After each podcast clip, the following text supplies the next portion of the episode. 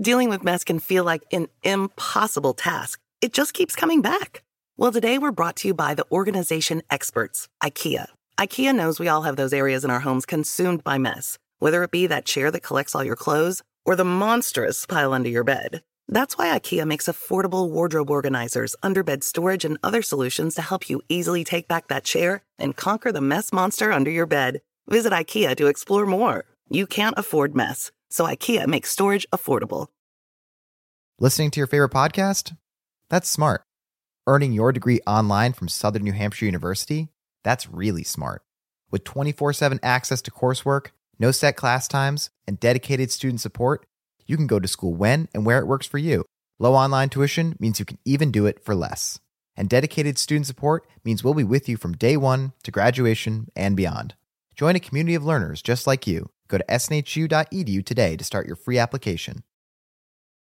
Episode 297 of The Bowery Boys Dr. Hosack's Enchanting Garden. Hey, it's the Bowery Boys. Hey. Support for the Bowery Boys is provided by our listeners. Join us for as little as a dollar a month by visiting patreon.com slash Bowery Boys. Hello, and welcome to the Bowery Boys. This is Tom Myers. Greg Young is taking a well-deserved vacation this week, so we will be missing him, of course. But fear not, soon we'll be joined in the studio by a fantastic guest. Now, this morning, I took a trip on the subway to one of the city's most familiar spots. I got off the F train at 50th Street. I walked up the stairs, through those turnstiles, past that Dunkin' Donuts, and up into Rockefeller Center. Now, first you arrive on a shopping concourse, uh, but I took the stairs up to 30 Rockefeller Plaza's ground floor.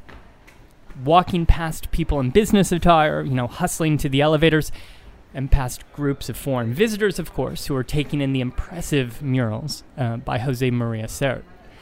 I pushed through those revolving doors out onto the plaza and walked around the summer garden, which uh, occupies the ice rink during the summer, making my way back to the lovely channel gardens, which are planted this summer with um, with native plants of all varieties. And the place was incredibly packed with tourists. Everybody was angling for a photo with 30 Rock in the background, but I kept trotting along toward Fifth Avenue. But just before getting there, I turned around and after searching around a little bit, I located a small plaque that's attached to one of those giant granite planters. It reads, In memory of David Hosack, 1769 to 1835, botanist, physician, man of science, and citizen of the world. Well, that's intriguing. Why would Rockefeller Center have posted a plaque to an early 19th century botanist and physician in the middle of their famous garden? It's on a spot that's that's packed with visitors, and yet at the same time, this little plaque is almost entirely overlooked. That is the story that we'll be examining today. And fortunately, we'll be joined by the leading expert in David Hosack's life, Victoria Johnson. Victoria is currently an associate professor of urban policy and planning at Hunter College in New York, where she teaches on the history of New York City. Victoria is also the author of the 2018 book American Eden David Hosack, Botany and Medicine in the Garden of the Early Republic. American Eden was a New York Times notable book of 2018, a finalist for the 2018 National Book Award in Nonfiction, and a finalist for the 2019 Pulitzer Prize in History. If anyone can help us appreciate David Hosack's fascinating life, it's Victoria. And she's joining us back down on 26th Street in the studio. Let's go meet up with her. Welcome, Victoria. Thank you. I am so thrilled to be here. I'm a huge fan. Oh, stop it. Fortunately, podcast listeners can't see that I'm blushing here. First of all, I have to tell you, I had such a good time reading your book. Oh, I'm so glad to hear that. And one of the reasons, really, is that it dives deeply into this period in between the American Revolution and the opening of the Erie Canal. And I feel like that's a time period that often gets jumped over. Why is that period so interesting? Well, I think I'll start by saying why I think it sounds boring to people in some ways. Maybe they jump over it. New York was in the early republic had been filled with the heroes of the American Revolution. Mm-hmm. The next generation, what did they do? We often can't think of anything they did until the Erie Canal opened. Right, and then there, it's boom time. Right, and then it's boom.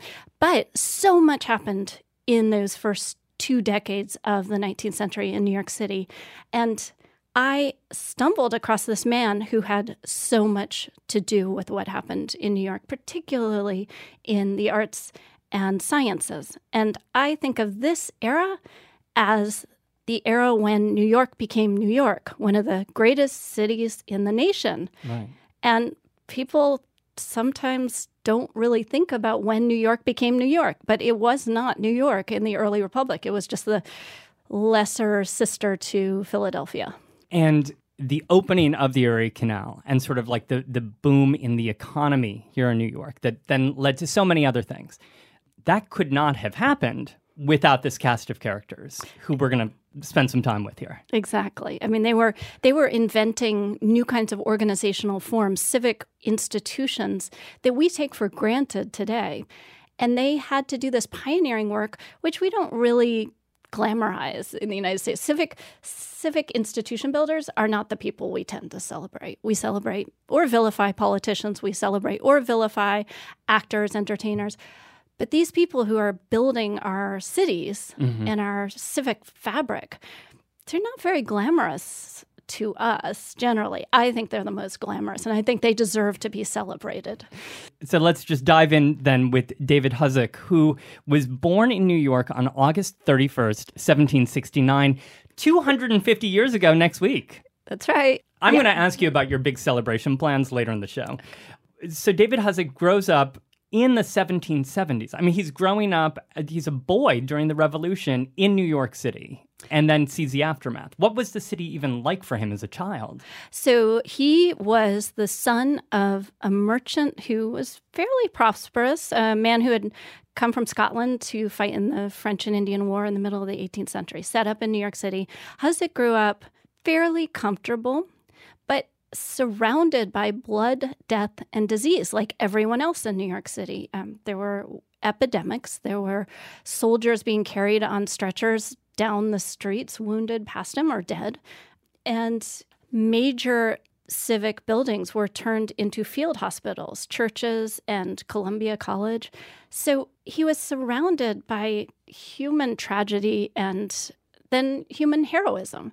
It was a really exciting and somewhat terrifying city to grow up in. And it was tiny. We have to remember. Yeah i was going to ask you it's it's all south of like today's city hall basically. Yeah yeah. So lower broadway and down basically. So trinity church was sort of pretty far north which is kind of amazing to think about. The rest of manhattan was covered with uh, farms and for a while forests, although a lot of the forests got burned down or uh, raised for firewood in the Revolution. And how many people lived in New York at the time that he was a child in the 1780s or so? Well, what we know is uh, that in 1790, there were around 30,000 people in wow, New York City. Okay. But as a child, then, growing up in that city that you've just described and seeing all of that sickness from all the diseases, did that push him then, encourage him to get into studying medicine? Yeah, I think that was a major inspiration for him. He enrolled at Columbia College uh, in 1786. And the newly named. Yes. King's College until after, shortly after the Revolution. Um, and it was, we have to remember, for those of you who know that Columbia University has now a major campus in northern Manhattan, Back then, it was on one block near Park Place, one building, and uh, of course, all young men. And Hosack enrolled in 1786 and began to study medicine. What was the study of medicine like in the 1780s? I mean, you go into some great sort of gory details about how doctors would treat these annual epidemics, the yellow fever epidemics that would seem to come every year. Yeah. Um, how were many of these things treated? This is an era in American medicine when doctors still were rooted in the humoral theory of medicine, the idea that the body was governed by humors. And the humors, humors. Um, not like funny jokes. no.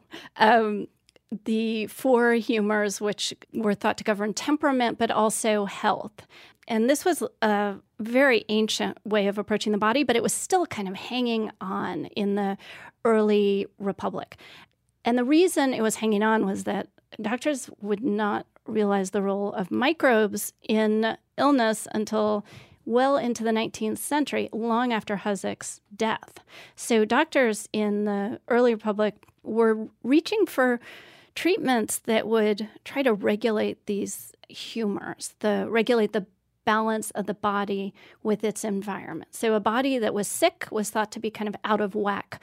It's not that they were stupid, they mm. just did not have the tools yet right. to understand that there's so much else causing these specific problems with the body and that for many of the illnesses they were wrestling with microbes were going to be the culprit parasites and viruses and so on and I hesitate to even ask how the doctors were treating typical scenarios like, you know, yellow fever. Okay, so so given this kind of understanding of the body, you can imagine that the treatments they were reaching for were a little bit clumsy as well. Um, bloodletting was one of the most popular approaches, and although it can look a little strange to us today and, and even barbaric, the idea was that you were rebalancing the blood and the a person who was suffering from fever was often diagnosed as having excess or fizzy blood.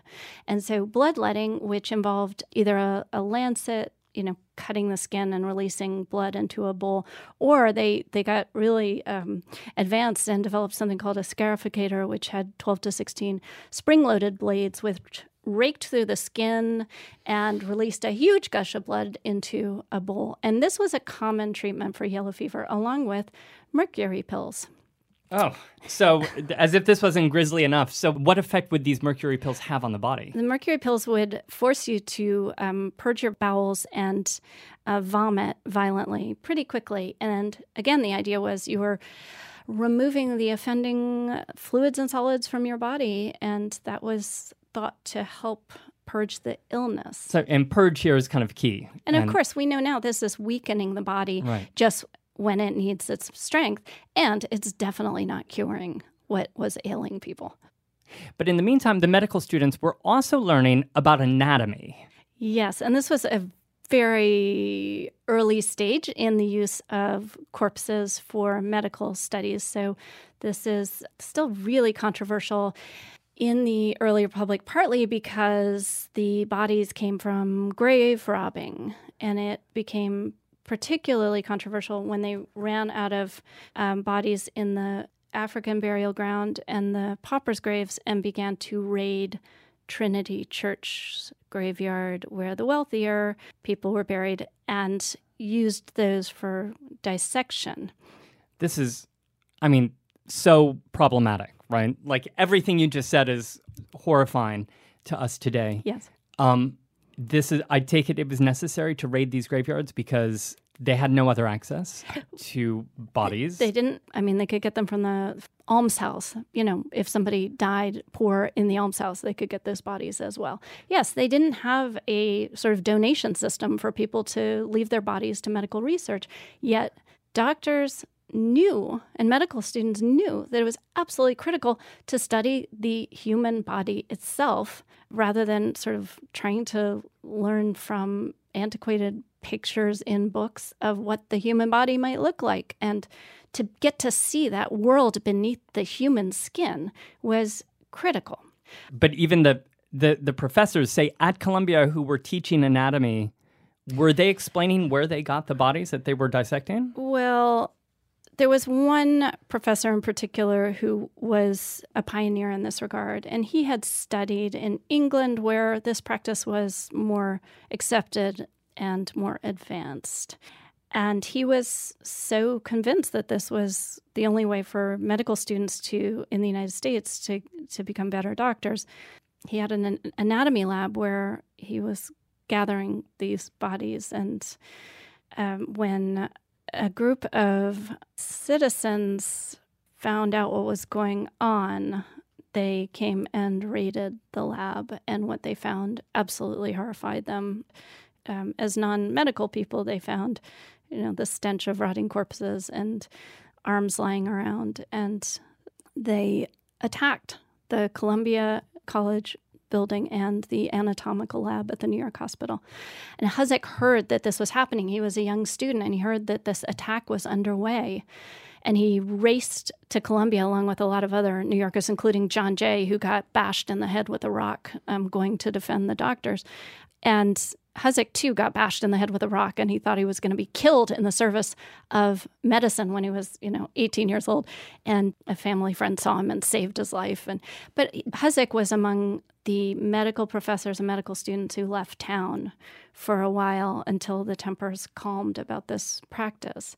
Wow. Um, so that's one of the reasons then, because of this sort of this riot, the doctors' riot, that Hosack decides that maybe it's more advantageous to study anatomy and medicine abroad. Yeah. And and he heads to England in the early 1790s and he's learning some new techniques. Uh, you go into detail about some of the new tricks he learned, um, which we don't really have time for, but it's interesting. Is this also the time that he's introduced to botany? Yes. Um, just as an aside, I, I understand that by interesting you mean too painful to describe. Yeah, I don't want to go into. I don't want to get into it. We've we've said enough. People will be crossing their legs in and, horror and fainting. Yes. Yes. Um, yeah, the, there are techniques I do not describe in my lectures anymore because of the number of people in the audience who are doubled over. Um, so um, he went to Edinburgh first. Edinburgh was the capital of Western medicine. It was the, where many of his professors had studied. And I, you know, I'm a professor and I love to tell my students about how punishing his course schedule was. He was in class 11 hours a day straight, no break for lunch. Uh, he took anatomy and chemistry and he shadowed doctors in the clinics and all day long. And it was while he was there that he discovered botany and how important it was to the study of medicine. And was that a link that had already been made in Edinburgh? Like the medical profession, the medical instruction was also including botany? Yes, that's right. And he had, Hosack had probably been exposed to some botany training in the US, but what we didn't have at the time was a research botanical garden. And that's what he discovered in Edinburgh. He had studied botany from textbooks in his medical education. And I, I think, in a classic kind of New York sense that a lot of contemporary New Yorkers will recognize, he thought of plant based medicines as something you went down to the apothecary shop on the corner to buy. It wasn't something that you went kind of made or cultivated yourself. Mm-hmm. And it was when he went to Great Britain that he realized that botanical gardens were all across Europe. And for medical professors and doctors and medical students, they were classrooms, encyclopedias, pharmacies, and laboratories all rolled into one. And he caught fire with a passion for this new kind of institution and the promise of it for gentler and more effective treatments for the ailments that were killing people all around him. Did he see immediately that they actually had plants that could treat some of the things that he saw more sort of savage treatments for back in the States? Absolutely. And again, he's still, and they're still rooted in the humoral approach to the body. So this wasn't about, you know, antibiotic properties of plants, but it was about some of the gentler, you know, what would break a fever, for example, a sudorific plant. So, so sudorific means sweat inducing. And there were a lot of plants that could help the body in the throes of fever kind of break the fever by inducing sweating and raising the body temperature just enough without killing you. Um, and these were plants that were not available back in the States? Some of them were not available in the States, and some of them he just hadn't studied. And you know, we've all had, I hope we've all had that experience where an incredible professor, you know, shines a light on a new idea or field. And even if you'd had little glimmers of it before, you suddenly catch fire. Yeah. And this is what happened to him. But it's kind of amazing, too, you know, that he catches that fire and then thinks to himself, because he is a young guy in the 1790s in this new nation, I mean, I want to go home and do something about this. It's one thing to just like think it's interesting when you're learning it abroad. It's another to think I need to export this and bring it back to the states and change, Yeah. change the way that things are studied. There are a couple of reasons for that. One is personal. Hosack was, um, as you probably gathered from the book, he was a very tenacious, brilliant young man and very, very driven when it came to science, art, anything that he thought would improve the young nation and bring it glory in the eyes of haughty Europe. After his time in Great Britain, he wrote to one of his mentors, um, Benjamin Rush, famous physician in Philadelphia, and he said, I'm going to paraphrase, but he said the the British have been incredibly welcoming. I'm so impressed by how kind they are, even though I'm an American and I should be, you know, one of their enemies. They're so kind. But he said they're waiting for the American experiment to fail. And hmm. he was determined to be one of the young, the next generation, the post revolutionary generation, one of the members of that generation who would help the American experiment succeed wildly. And so it was the personal drive and fascination, and curiosity, and sort of obsessive personality that Hosack had that attracted him to this new field. And it was these aspirations for his young nation. Yeah. You just said American experiment. And I, I feel like that is sometimes something that's forgotten, you know, that the world was looking at the US and at this new nation and thinking, okay, how is this experiment going to play out? And this this generation here was set to like to prove to them that this could work. It was up to them to make it work. Yes. So this is one of the things that um, I really love about studying this post-revolutionary generation and this kind of gray, bland area in American history. I don't think it's bland Right. at all, and plenty of historians have written about it, but it hasn't captured the public imagination as much as the founders. There's no question about that. And one reason I think it's so fascinating is imagine you are a teenage boy in the tiny city town really of New York City, 30,000 people. You're a teenager and you are walking down the street crossing paths with the heroes of the American Revolution Yeah. And people who have framed this new government. Now, what do you dream of doing that's going to be heroic and is going to live up to that legacy of the people who are actually just kind of passing you by on the sidewalk? And maybe your parents know them too. And your parents definitely know them. That is a lot of pressure. you you want to be heroic but now her- heroism is about peace and it's about civic institution building and bringing greatness to your city and your nation and that's what Hosack threw himself into and he never stopped till his death in 1835 uh, for Hosack they really were they really were inventing what a civic institution was and what a great city was. And Hosack went to Britain, looked around Edinburgh, and then he spent a year in London studying with, you know, the likes of Sir Joseph Banks, president of the Royal Society, who became a mentor. And he came home and he saw. You know, cows strolling through the streets. I mean, to allude to a recent episode of the Bowery Boys. Oh. Um, Yeah, he know, saw New York in the 1790s. Yeah.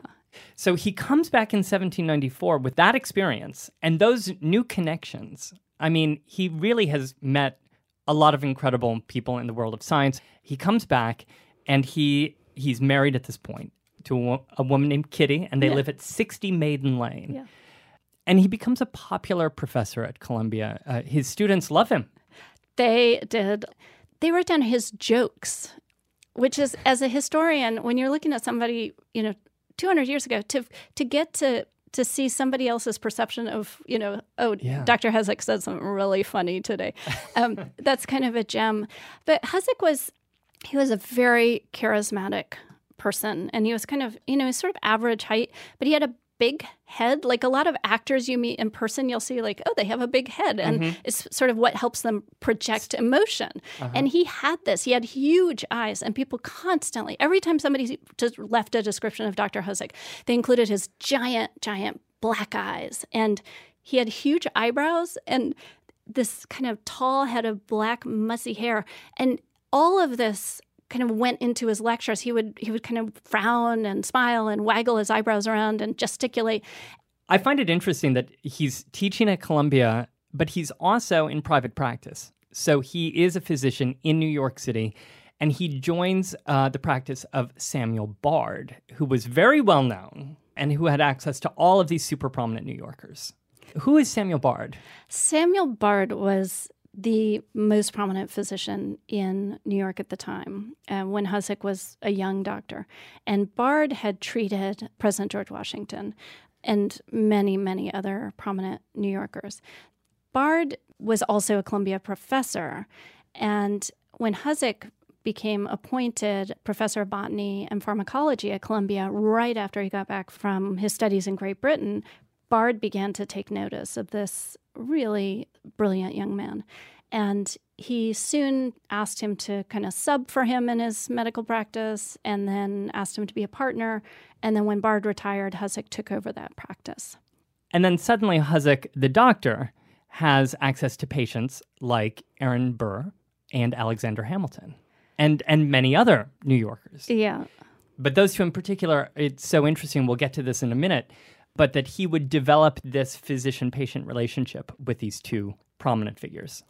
Yeah, that was the really fascinating thing about looking through Hosack's eyes at these characters is you know people mention Hosack in passing sometimes not even by name but in accounts of Burr and Hamilton's relationship and, and their lives but to look at Hosack's letters and his practice and see these people in their family settings through his eyes is it's a new portrait of what these people were like at home. It makes him more human. Yeah. Yeah. And, and the fact that they were corresponding, you know, with their doctor in yeah. this way. Yeah. But he stayed pretty much apolitical as a doctor. Yeah, he he had to in some ways. Um, it wasn't. It wouldn't have been good business practice to, to say you're only going to treat you know Federalists. Um, but he also lived by a principle of neutrality scientifically. And I was very struck by a letter that he wrote about his best friend, DeWitt Clinton. Can we pause for a second? I love the fact that his best friend is DeWitt Clinton. you know, that's so incredible. Yeah. I mean, father of the Erie Canal. Yeah. They met in at Columbia and they were really different personalities.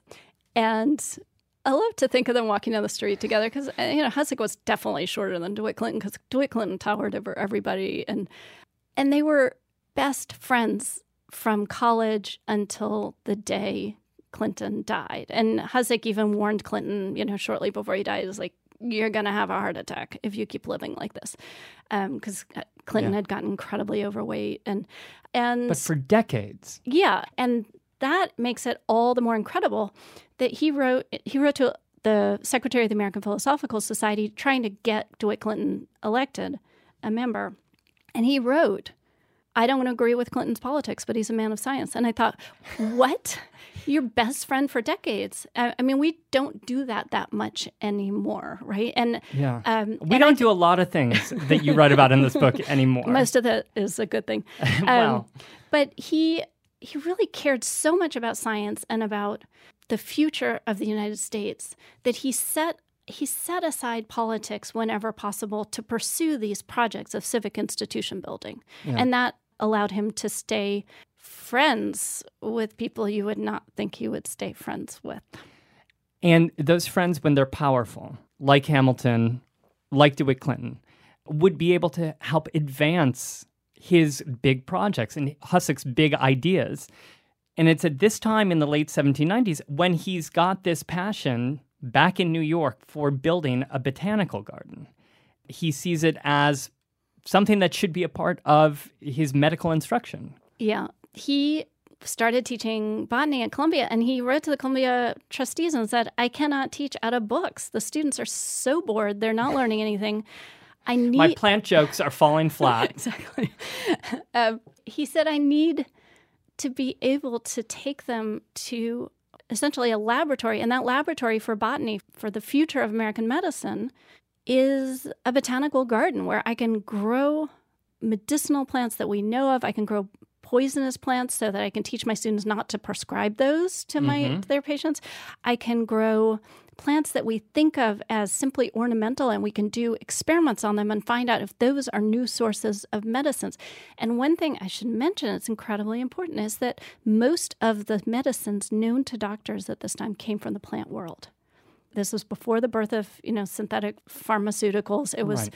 there were some medicines that came from animal substances and some from the mineral world. But but they weren't using a microscope to mix chemicals. Yeah, yeah. So so medicinal plants were the major source of medicines, and the entire continent was covered with thousands and thousands and thousands of plants that hadn't been studied by Western doctors, um, although there was vast indigenous knowledge about them.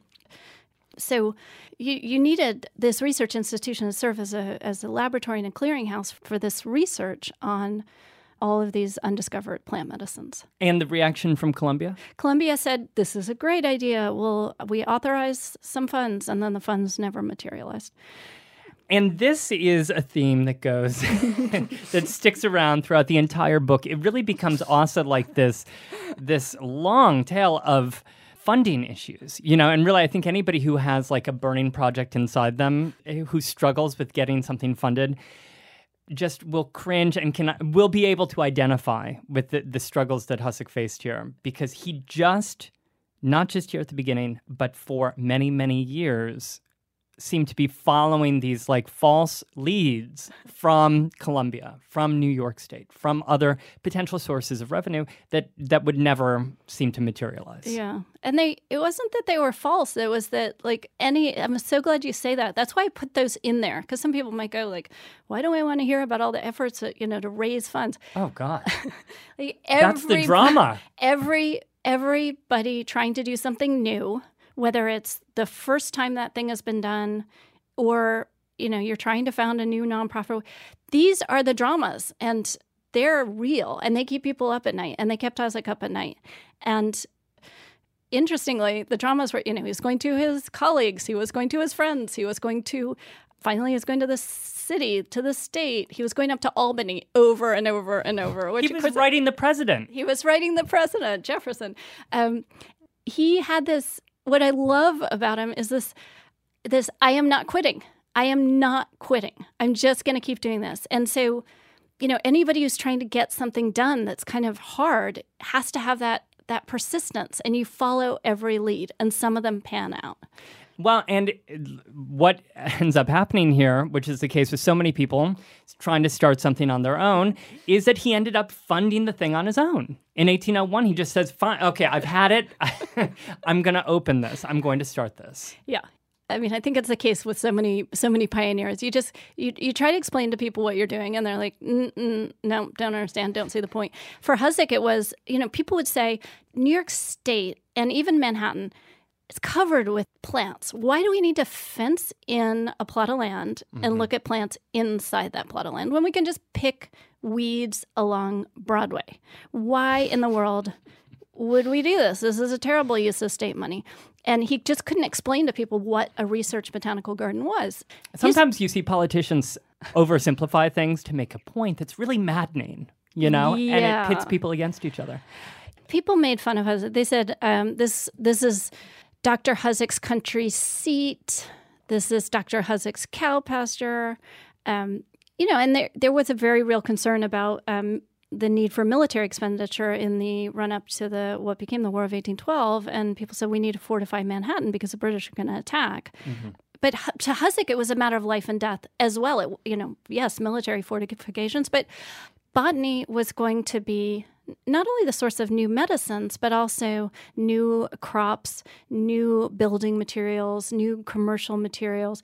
So, not just medicine, but it's also about the agricultural business, also about like growing new kinds of cotton or importing yeah. new kinds of crops. Yes. And he was trying to, and this is a project very dear to Jefferson's heart, which is why Hosack appealed to Jefferson, initially unsuccessfully, later very successfully, for for support. Um, Hosack was really interested in trying to increase the self sufficiency of the United States, um, particularly when it came to medicine. There were many tropical plants that he wanted to try to grow in uh, the giant conservatory he built at his botanical garden. Uh, he also wanted to find, through chemical experimentation, he wanted to try to find native analogs to hard to import uh, exotic plants that had medicinal value. So this was really, to him, this was as life and death as um, military fortifications would have been. And so he takes that step to build this botanical garden on his own in 1801, and he heads far north out of town. And w- where did he go? He shopped around Manhattan for um, for some good land for a garden, and he ended up going three and a half miles north of New York City up the Middle Road, this country lane that ran up the spine of the island and he found 20 acres there um, owned by the corporation of the city of New York. And it was beautiful land. It had a, a, hill in one corner from which you could see the Palisades. You know, you could see across the Hudson. You could see to Long Island and the green fields and the tiny village of Brooklyn. And way down the island, he could see the spires of New York City and it was covered with mountain laurel and viburnum and violets and grand old forest trees. Sounds like paradise. Yeah, it was. He finds this piece of land, he buys it from the city for $4,800, 20 acres. How would he even get all the way up there to visit? I mean, you say he, you could take the middle road. Yeah, he'd ride a horse or his, his small carriage up there. And was there a place to like tie the horse up out there? I mean, it didn't even have any walls or anything. No, he it. had to build the the whole thing. He he hired laborers who blew up the Manhattan schist and and he brought in cartloads of manure to fertilize the ground so that he could start laying out these beds of medicinal plants. And he ended up growing fields of grain. He had barley and sunflowers and he was growing cotton on Manhattan Island successfully for several years in a row. By the time he was done putting his garden together, and it took him a decade of work on his own, he had around 3,000 species of all kinds. And these were growing in in both fields and also in a greenhouse, a large greenhouse and a hothouse yes. that he built for the garden. He after he got the beds laid out um, and the fields and his orchard planted and his kitchen garden, for a while he thought he was going to try to um, to fund the garden by selling vegetables, but um, you know, a botanical garden is a really, really expensive operation. Uh, well, it's kind of ahead of its time, though. I mean, that's very, you know, like locavore. Yeah, I think of him as the original urban gardener, really, because yeah. he was experimenting with fruits and vegetables by day, and then he'd mingle with his cosmopolitan friends at night in these fabulous parties. You know, um, yeah. but this conservatory there was almost no, nothing like it in the United States at the time. And you have to imagine New Yorkers coming up this dusty country lane and suddenly seeing on the hill, in the middle of what still looks basically like a farm, a 200 foot glass house, glass and stucco, white building, 20 feet tall, 200 feet long two hothouses flanking a taller central greenhouse. And the hothouses were necessary because of New York's climate. He was trying to grow things that were not native to the area. Yeah. So when once he got these hothouses and, and the greenhouse filled, but particularly hothouses, people would come visit him. It was kind of became a stop for visiting uh, dignitaries and tourists, and, and New Yorkers would bring picnics up so DeWitt Clinton picnicked there, and he you know wrote in his diary picnicked at Elgin, the Botanic Garden. Um, even Hamilton, you said Hamilton would, would stop there. there. Yep, Hamilton would stop there on his way uh, from the his townhouse in Lower Manhattan on his way up to the Grange, which he was laying out in the first years of the 19th century, right after Hosack had begun the Elgin Botanic Garden. And Hosack, um, Hamilton would stop there for plant cuttings and horticultural advice. What I also love, though, is that these notable figures in American history and many others who I hadn't heard of were also exchanging seeds and plant specimens with Hosack. So there's this whole like th- this whole exchange happening, a whole seed exchange happening. Yeah, he wrote to everyone he could think of. And one reason American Eden took me so long to research and I had to go to so many archives. I mean, I went to about 30 archives in the US and Europe. And one reason is that his papers were scattered everywhere because he was writing to people all over the world. Um, he had incredible contacts among European botanists because of his time in Britain studying with Sir Joseph Banks, who had, you know, the equivalent of you know the most incredible um, scientific rolodex you could possibly hope for. And so banks was putting him in touch with people who are in you know botanic gardens in india or people who had brought plants back from as far away as japan. Hosack wrote to people all over the United States as well who had traveled or who had you know mercantile connections to to other from Hosack's point of view, other climates. He wanted mm-hmm. plants from every climate he could get. Um, and eventually, because of this seed exchange and uh, specimen exchange, he was growing plants in his hothouse and greenhouse, the likes of which New Yorkers had never laid eyes on. So he had coffee trees and kumquats and um, figs and oranges and lemons and yeah, it's hard for us to grasp what it was like. People said they would walk into this greenhouse and there just be a swirl of color and aroma. You know, it was technicolor for them. They'd never smelled or seen these things. And, and he, he did become begin to become famous uh, for this. Jefferson once sent Hosack a packet of seeds that he had received from Paris, and he wrote this wonderful cover letter to Hosack saying, I, I did not even try to open these. I just I knew they should go to you, and I knew if I opened them, you know, basically they'd spill everywhere, and I'd never get them repacked. So I don't know what their state they're in, but I'm just forwarding them straight up to you. And I'm sorry, Jefferson is the president at the time. This was after he was president. Oh. This again, it underscores how all of these people we know from American history. Um, we're, we're seeing these people we know from American history in this new light, this new world of botany which brings us to his relationship again with Alexander Hamilton and with Aaron Burr, and the fact that he's still a physician. This whole time from 1801, when he really opens up this garden, he's also still seeing patients, among them Hamilton and Burr. And that brings us to July of 1804 and a duel between these two patients, which would, of course, be a defining moment in American history.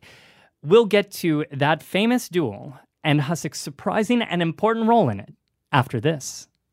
On April 19, 1995, a federal building in Oklahoma City was destroyed in a domestic terrorist attack.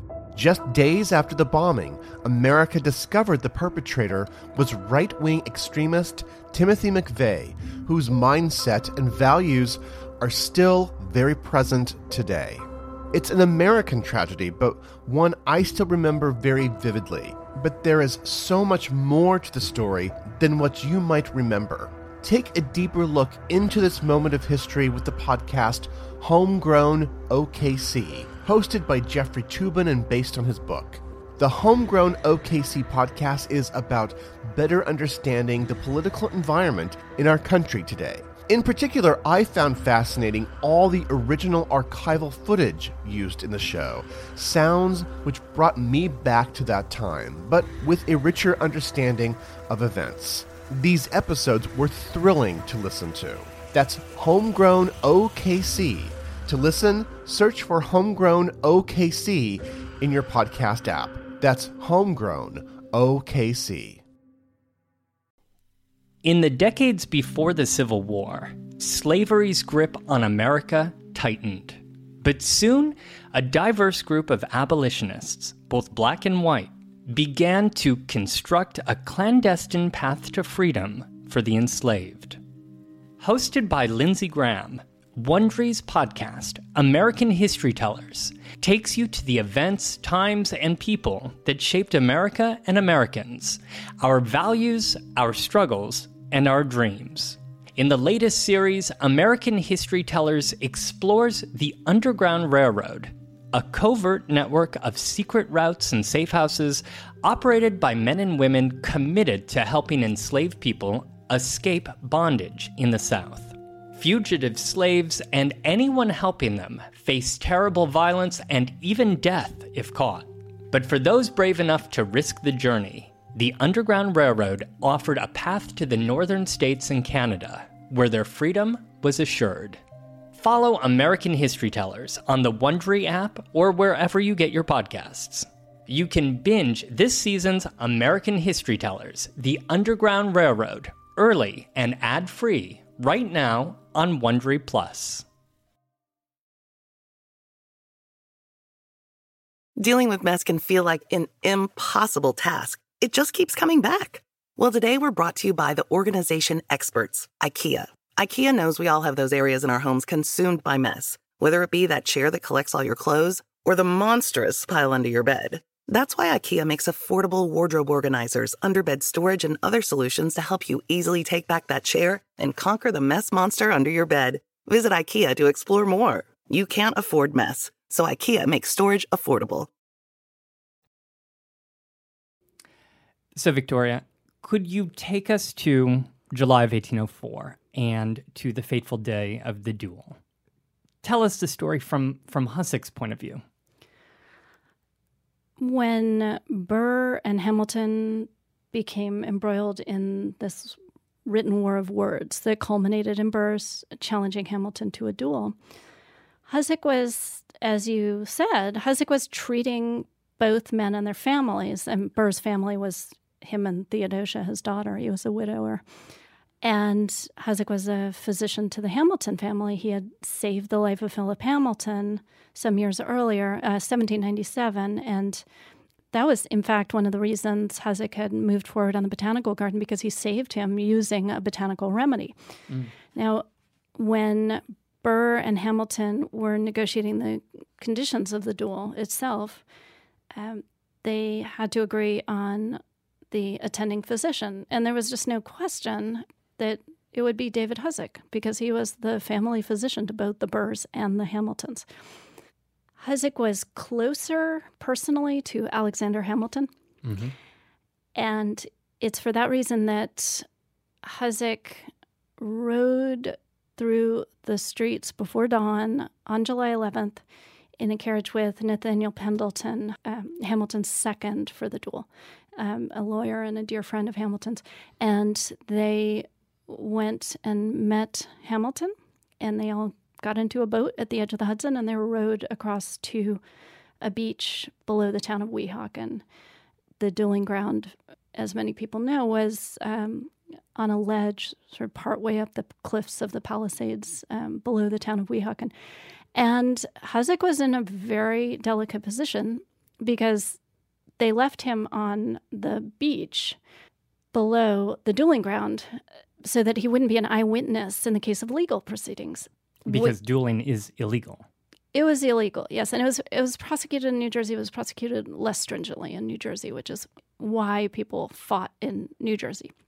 Hosack was standing on that beach on this spectacular summer morning, listening for the sound of pistol fire, not knowing which of his hmm. friends he would be called to find wounded or dead.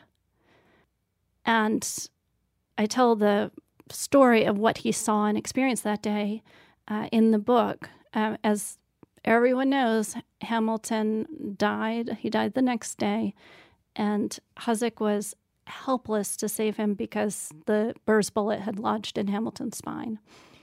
It was surprising to me. I'm familiar, of course, with the story, but never really, I've never read it from a medical perspective.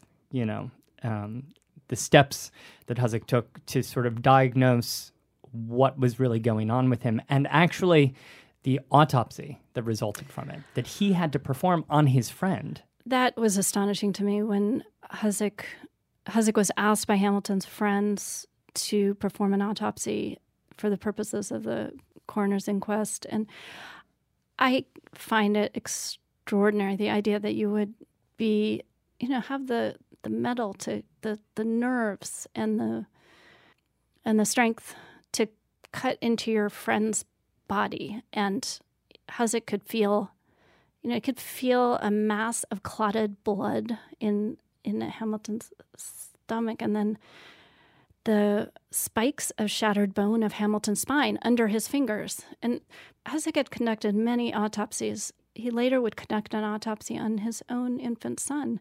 And I, I just, when I read these remembrances, these accounts from Hosack, during the course of my research, those those brought me to tears to realize the strength of this man and the tragedy that he that he lived through and that he he had to bear witness to medically. Mm-hmm. And in the case of Hamilton, the prominence that Hosack had too in the funeral and the procession, you know, in in all of the the ways that the city and the nation mourned Yeah. in the following days. And uh, and Hosack was right there with the family. Yeah, yeah, and he- was there. He was a, a key player in trying to get the the sor- story kind of not straight, but to get the two sides of the story the the Burr side of the story from Burr's second, and the the Hamilton side of the story of what happened at the duel. And we still don't really know what happened mm-hmm. on the dueling ground. There were very conflicting stories from the two sides. And Hosack, you know, after Hamilton's funeral, Van Ness, who was Burr's second, and Pendleton, who was Hamilton's second, they went to Hosack's living room and sat down and started, you know, figuring out how are they going to report what happened to the nation. That's extraordinary. They just pulled up chairs at Hosack's house, you know, which was around the corner from on it was on Broadway, um, around the corner from where Hamilton had just been buried in the at the edge of Trinity Churchyard.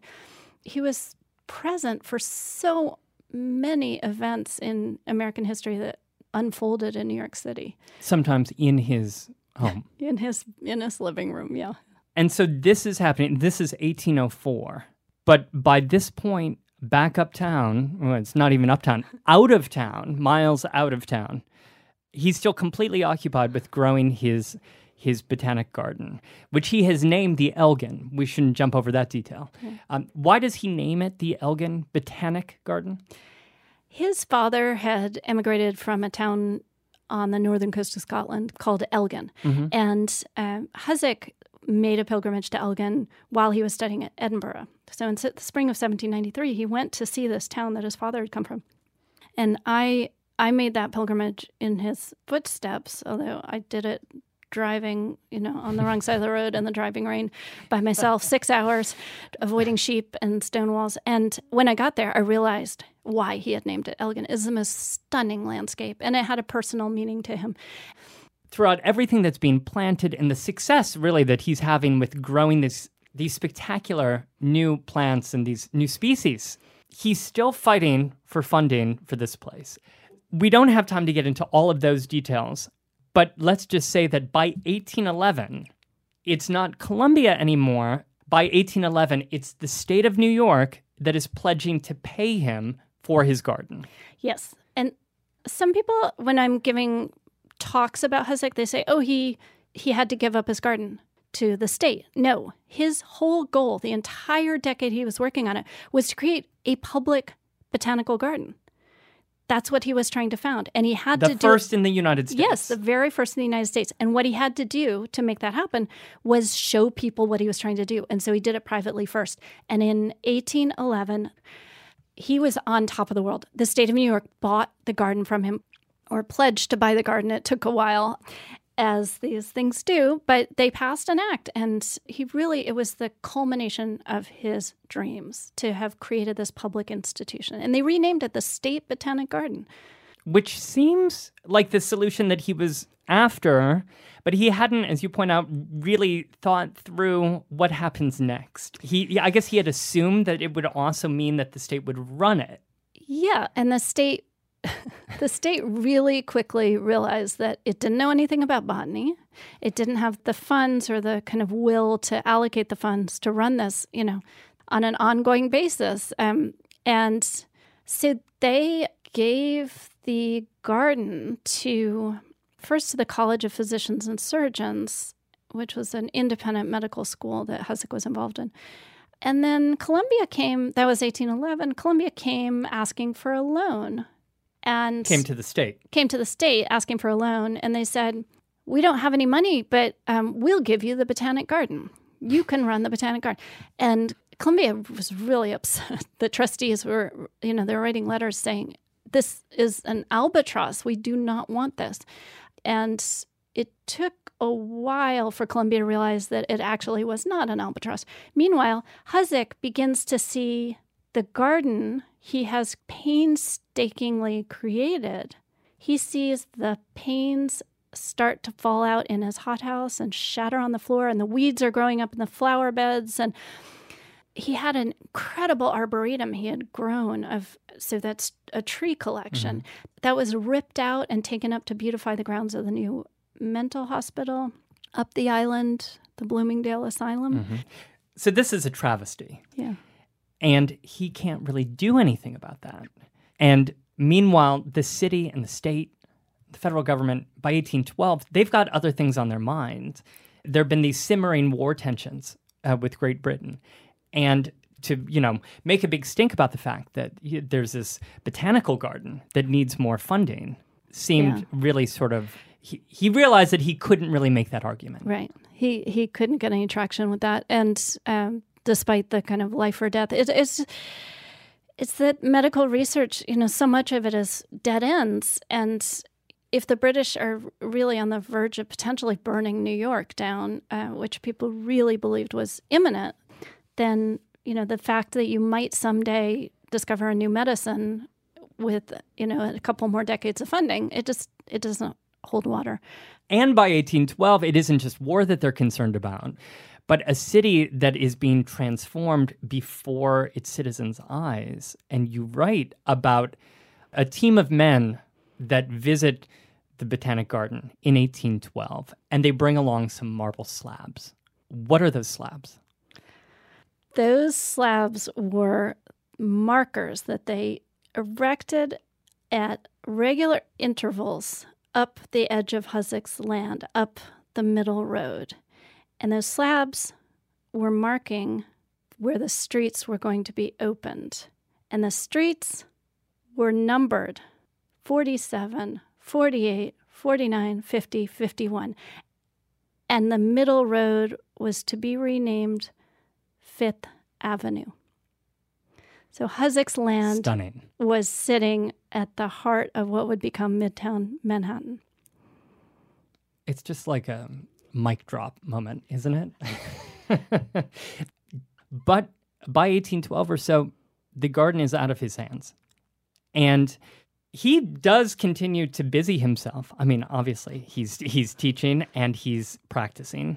And we should add that he was busy founding about or co-founding about a dozen other New York City institutions. Which brings us back to what we were talking about at the beginning of the show: the fact that he and his his m- many of his friends, like DeWitt Clinton, were these sort of like organizational leaders of things like the New York Historical Society and mm-hmm. also the New York Horticultural Society, mm-hmm. among many others. Yeah. Where did he find the time? I don't know. I, I, it was exhausting studying the man. He was, I just, I mean, to be a founder or co-founder of over a dozen institutions, to teach, co-founded two other medical schools while during his medical career. He volunteered at the almshouse seeing patients. He, he founded an obstetrics hospital because he was so worried about the poor women dying in childbirth. He He was a father. he was a, a, father of so many children, and he lost three infants, and then to illness, and then he lost two wives. Kitty, he lost very early, and he remarried and had a long, happy marriage. And then with she, Mary. Mary Hosack, yeah. Then she died, and then he ma- remarried a very wealthy woman who happened to be the widow of one of his creditors on the botanical garden. And they had a great marriage and um, And- both had seven children. It's like it's like the Brady Bunch Exactly, back in and the they- day. yeah. But so that's Magdalena Coster. yes. And that marriage takes place in 1824. Mm-hmm. They move into her fabulous house on Chambers Street. I guess it had enough rooms for all those kids. Yeah. And they would have these amazing society parties. Incredible parties. And people went home and wrote in their diaries about what the rooms looked like, who was there. I mean, it was all the artists and writers and and then be visiting dukes and Amazing. And that third marriage for him happens in 1824, a year before the big event, the 1825 opening, official opening and completion of the Erie Canal, over which his lifelong friend DeWitt Clinton presides, Yeah. um, because it had been his project for more than a decade. I mean, he Yeah. had been w- w- the brainchild of this, and during that period, he had had all kinds of elected offices too. He had he had been the all at once. the, the governor, the mayor. which kind of takes us though the erie canal sort of takes us out of this era right into this new it's like the changing of the guard mm-hmm. and the start of this this next chapter in new york's history mm-hmm. the boom time yeah that among other things would have real implications on the property value of his former land yes and it's a bit poignant at the end because all of these characters seem to start passing you know the yeah. the ones we've spent 300 pages with. Within a short number of years, you have, well, you have DeWitt Clinton, who died uh, in February of 1828. In fact, Thomas Jefferson and Adams both die. John Adams died on the same day, mm-hmm. July 4th, 1826. Mm-hmm. And interesting that sort of this final chapter for him would play out not in New York, but far upstate in Hyde Park mm-hmm. on the estate that he and his new wife purchased that had belonged to his former mentor, Mr. Yeah. Bard. Yeah, it was Samuel Bard's estate. It was next door to the Roosevelt estate, and Hosack had taught some of the Roosevelt kids, um, including one who went on, you know, much later would be Franklin Delano Roosevelt's grandfather. And so it was next door to the Roosevelt estate, and there was um, just a stunning piece of property which you can still visit today, and it looks very much like it did when Hosack was presiding over it. His mansion is gone. Mm-hmm. He he took the Bard Mansion and enlarged it. Um, he had an amazing collection of uh, Hudson River School art. Right. Yeah. And he had a library of thousands of books, and and his mansion burned down in the 1840s after his death, and the uh, Vanderbilt family built a huge Gilded Age mansion on the footprint of it.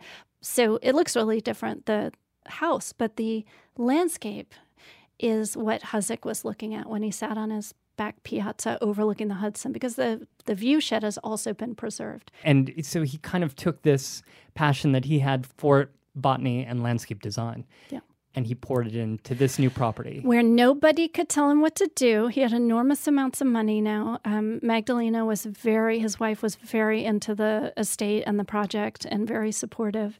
And he recreated the Elgin Botanic Garden on kind of a massive scale because now in New York he had 20 acres and now he has uh, over 500 acres wow. to play with. Wow, um, incredible. Yeah. There's so much more to talk about. We have to unfortunately wrap this up, including the fact that one of her children, one of her daughters, would marry a Schermerhorn. in December of 1835. And Hosack and Magdalena would host a dinner to introduce the new couple on December 16th, 1835, the very day of the Great Fire of 1835. The night of that fire, he went racing out with a lot of other people to try to help. And as a doctor, he was um, particularly uh, urgently needed. He had predicted that he was going to have a stroke. He told one of his sons, I'm going to have a stroke soon. He could just tell. And he was practicing writing with his left hand because he thought that he would be paralyzed on his right side. And he, wow. so he, he was diagnosing himself. A conversation you want to have with No, his son was very uh, disconcerted. Um, but he had this stroke after exerting himself in this fire. He had suffered a lot of uh, financial loss because he had invested some of his um, money with Magdalena, he had invested a lot of it in insurance companies, mm-hmm. and they were suddenly hit with all these claims. And he, this kind of combination of stress and shock and exhaustion, triggered this stroke, and he fell into a coma. And he was by this point, although mostly people haven't heard his name today, uh, but by this point he was so famous that newspapers from New Hampshire to South Carolina ran bulletins about his illness, saying Dr. Hosack has been felled by a stroke. We pray for his recovery. Mm. Um, he didn't recover. And when he died, there were homages in the newspaper saying he touched thousands of lives. And it's an enormous loss. Now we don't know his name. Um, and his pioneering achievement is buried under one of our most iconic urban spaces. Which I guess takes us to sort of the postscript and how we wound up with that structure on top of it today. When we left Elgin, you mentioned the streets are laid out through the property. Uh, they had been staked out in 1812, but they were actually laid out in the 1840s. Yeah. And you write that St. Patrick's actually chooses, um, because it was so um, rural up there, that St. Patrick's Cathedral actually chose the spot across the street, across Fifth Avenue, because it would be facing that field. Those old bucolic grounds of, of the Elgin Botanic Garden. it's crazy. And then in the 1850s, in 1857, Columbia would move to a new campus, a new building that was at Madison and 49th, so mm-hmm. just a block away from this property mm-hmm. that they owned. Mm-hmm. Um, and and meanwhile, Columbia was dividing up those lots. Yeah. Um, by 1870, you write that they had divided those up into 200 different lots that were then developed and the money from those leases they would use to actually buy up that other medical school that you had mentioned, the College of Physicians and Surgeons. Mm-hmm. And they also eventually, that money helped Columbia expand into the great university that it became by the late 19th century. Uh, and it helped them build their stunning McKim Mead and White campus on the Bloomingdale Insane Asylum. Bloomingdale Insane Asylum, which had some of Hosack's Elgin trees on the property, and the last ones didn't die until the 19 teens. Wow. But Columbia would still hold on to those leases. It would still hold on to that property in Midtown. In the 1920s, they would sign a long term lease with John D. Rockefeller Jr., uh, who was looking for space because he had been working with the Metropolitan Opera, which was looking for new space for its opera house. 39th and Broadway was just that old opera house was falling apart. Mm.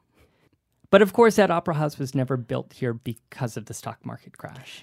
Yes, and John D. Rockefeller Jr. decided to go ahead with this giant complex of commercial and, and cultural buildings, and Columbia leased 11 acres of its land to John D. Rockefeller Jr.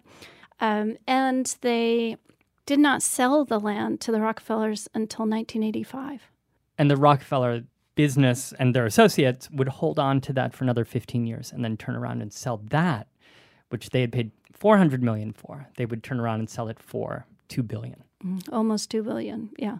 So Hosack's property became kind of the opposite of a botanical garden in a way, except for the Channel Gardens, mm-hmm. which is a, a beautiful sort of long garden that stretches from the old middle road, as I like to call it, from Fifth Avenue to. we need to keep calling Fifth Avenue the, the, middle, middle road. road. Yeah. Um, from Fifth Avenue to the old RCA building, now 30 Rockefeller Plaza. Fantastically, Rockefeller Center has recently taken renewed interest in its legacy as a botanical garden. And they have begun replanting the channel gardens, working with um, a wonderful landscape architecture firm in Brooklyn called Future Green mm-hmm. to take what has been for a long time a very stunning ornamental garden and make it more like the ecosystem it was when Hosack began building his botanic garden over 200 years ago. So I was in Rockefeller Center. Well, I went and sat in Rockefeller Center by uh, a plaque that's in there um, in honor of David Hosack, and I was just sitting there watching watching people enjoy this space. And I do like to go there and kind of close my eyes and imagine it as that botanic garden. And I didn't have to close my eyes this time because I was looking at wildflowers covered with honeybees who are having the time of their lives. And I've never seen that in Rockefeller Center. And no Hosack would love it. The amazing thing to me about that land now is that the conservatory that Hosack built, that was 200 feet long, that was so extraordinary, is now under the footprint of Radio City Music Hall. And I you know, it's almost the whole reason I wrote the book was that I read a page about this man. 10 years ago, I read that Rockefeller Center used to be the first public botanical garden in the United States when this land was pastoral, and Radio City Music Hall sits on the footprint of his conservatory. And for me, as someone who loves New York and loves the natural environment and the built environment, I was enchanted by this juxtaposition and deeply confused. And that sent me on a decade long journey that has been the most fun I've ever had in my life. And we're all better because of that journey, um, because of the book that you have given to us. So today we can visit that plaque that I, I went to at the beginning of the show. Sorry you, you weren't there for it. um, you can find it, as you say, uh, just right off of the middle road. Yeah, turn your back to the old middle road. Yeah, and there it is. The name is coming back in certain places. There's a wonderful tribute to Hosack that is, is quite unexpected and delightful. On Hosack's former property, right off the edge of Rockefeller Center, but but still on his the land that he owned, on what is now 48th Street, there is a restaurant opening called the Elgin, and it's opening on August 26, five days before Hosack's 250th birthday. Mm. I mean, the interior is all a tribute to Hosack and his circle, his world, and his project, this great botanical garden. So you will find portraits of Hosack, Hamilton, Burr, but also his best friend DeWitt Clinton, who doesn't get enough love, in my opinion. Mm-mm. And there's a plaque in the sidewalk in front of the restaurant that picks up the language of the plaque that's in Rockefeller Center. And when I've waited outside the, the restaurant, I see tourists stop and read this plaque beneath their feet and kind of look up and start to wonder who is this man who is worthy of a plaque, but we haven't heard of him. And the other thing I love about this space is that uh, a botanist, a wonderful botanist who's a, a, specialist in the flora of New York City. His name's Daniel Atha at the New York Botanical Garden. He has pressed specimens that represent plants that Hosack was growing on that property, and it's formed a kind of herbarium along the walls of the restaurant. Oh, cool. So this is a way to revisit, to revive the, the visual world that occupied that land. And and that visual yeah. world is lost to us. And when we lose the visuals, you know, new generations come along and they lose the story. And I love that, you know, just before Hosack's 250th birthday, his story is is coming back to us. Yeah. And we should mention, of course, that New York, you know, another place to sort of feel his legacy in a way, is in the botanical garden that New York would eventually get in the late 19th century because in 1891, the New York Botanical Garden would be established in the Bronx. And and that botanical garden, among other things, today operates an enormous plant research program. Yeah. Which is something that I'm sure Hosack would have been very into. He would have loved it. And it was founded by uh, his sort of intellectual lineage. His students had to work without a botanical garden, but they kept the study of botany alive in New York. And eventually their students founded this magnificent botanical garden in the Bronx on 250 acres, the New York Botanical Garden. And when it was being founded, somebody said in a newspaper there should be a statue of David Hosack there. Is and? It, it didn't happen, but I don't think we need a statue of the man. His spirit is in every part of that garden, and I think in it imbues the botanical gardens and arboreta across the United States that were founded in the wake of the founding of the New York Botanical Garden. He trained the first generation of professional American botanists, and they've left their mark across the United States in wonderful ways across across our cities. It's an inspiring story. The book is American Eden, David Hosack, Botany and Medicine in the Garden of the Early Republic by Victoria Johnson, who's been my guest today.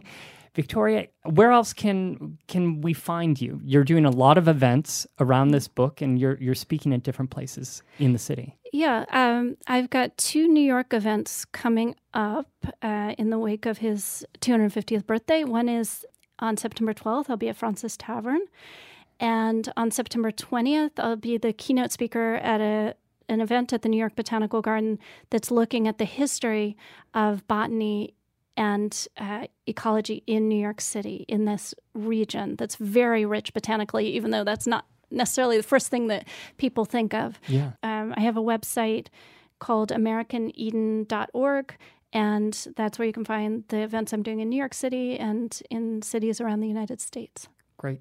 Thank you so much for taking the time to be on the Bowery Boys. Thank you. It was a huge pleasure. A huge thank you to all of our patrons who have joined us on patreon.com slash Bowery Boys.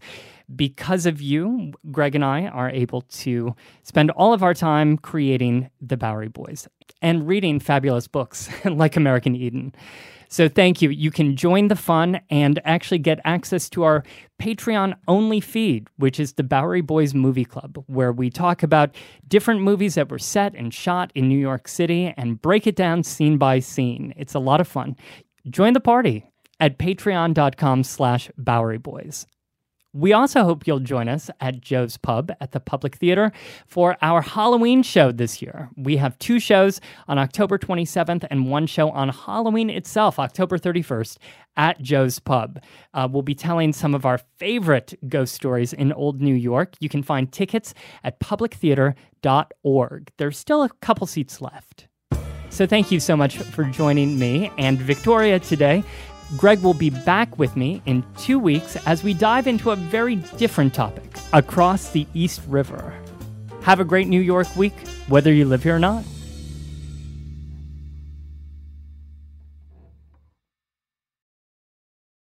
Listening to your favorite podcast? That's smart. Earning your degree online from Southern New Hampshire University? That's really smart. With 24 7 access to coursework, no set class times, and dedicated student support, you can go to school when and where it works for you. Low online tuition means you can even do it for less. And dedicated student support means we'll be with you from day one to graduation and beyond. Join a community of learners just like you. Go to snhu.edu today to start your free application.